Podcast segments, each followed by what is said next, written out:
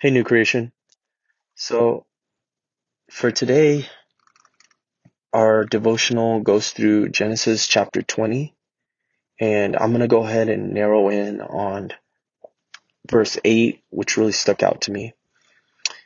Early the next morning, Abimelech summoned all his officials, and when he told them all that had happened, they were very much afraid. Then Abimelech called Abraham in and said, what have you done to us? How have I wronged you that you have brought such great guilt upon me and my kingdom? You have done things to me that should never be done.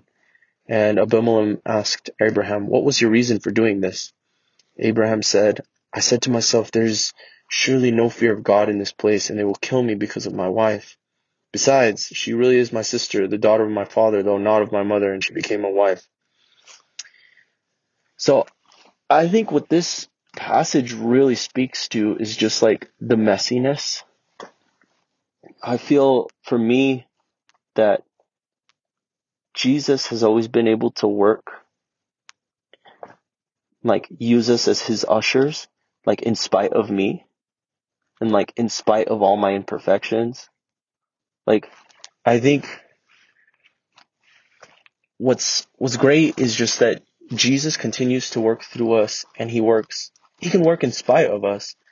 And uh, like here we see that Abraham had done this like horrible thing of lying to a man, of leading him into this like horrible situation that he really shouldn't have been in.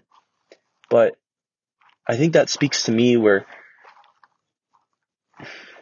sometimes sometimes I I feel that I don't act the way of Jesus, and I'm I'm sure you guys relate on that note that like we say and do things that don't really fall in line with the kingdom of God. Like they're not the healing, the right words, the they're not even the the merciful thing. It's like I'll talk back to people, be angry, get frustrated. But I think what's kind of beautiful is just that Jesus continues to work through us, like work in us and work in our communities in spite of us. And kind of like Abraham, like we're not, Jesus doesn't call what we do right, but he's with us. He's present with us. He holds our hand through the, the hard times and he holds our hand and helps us when we fall short of his kingdom. And so I would pray that Jesus, we would feel your presence, that we would, we would know that your kingdom, your kingdom is coming in spite of us and through us.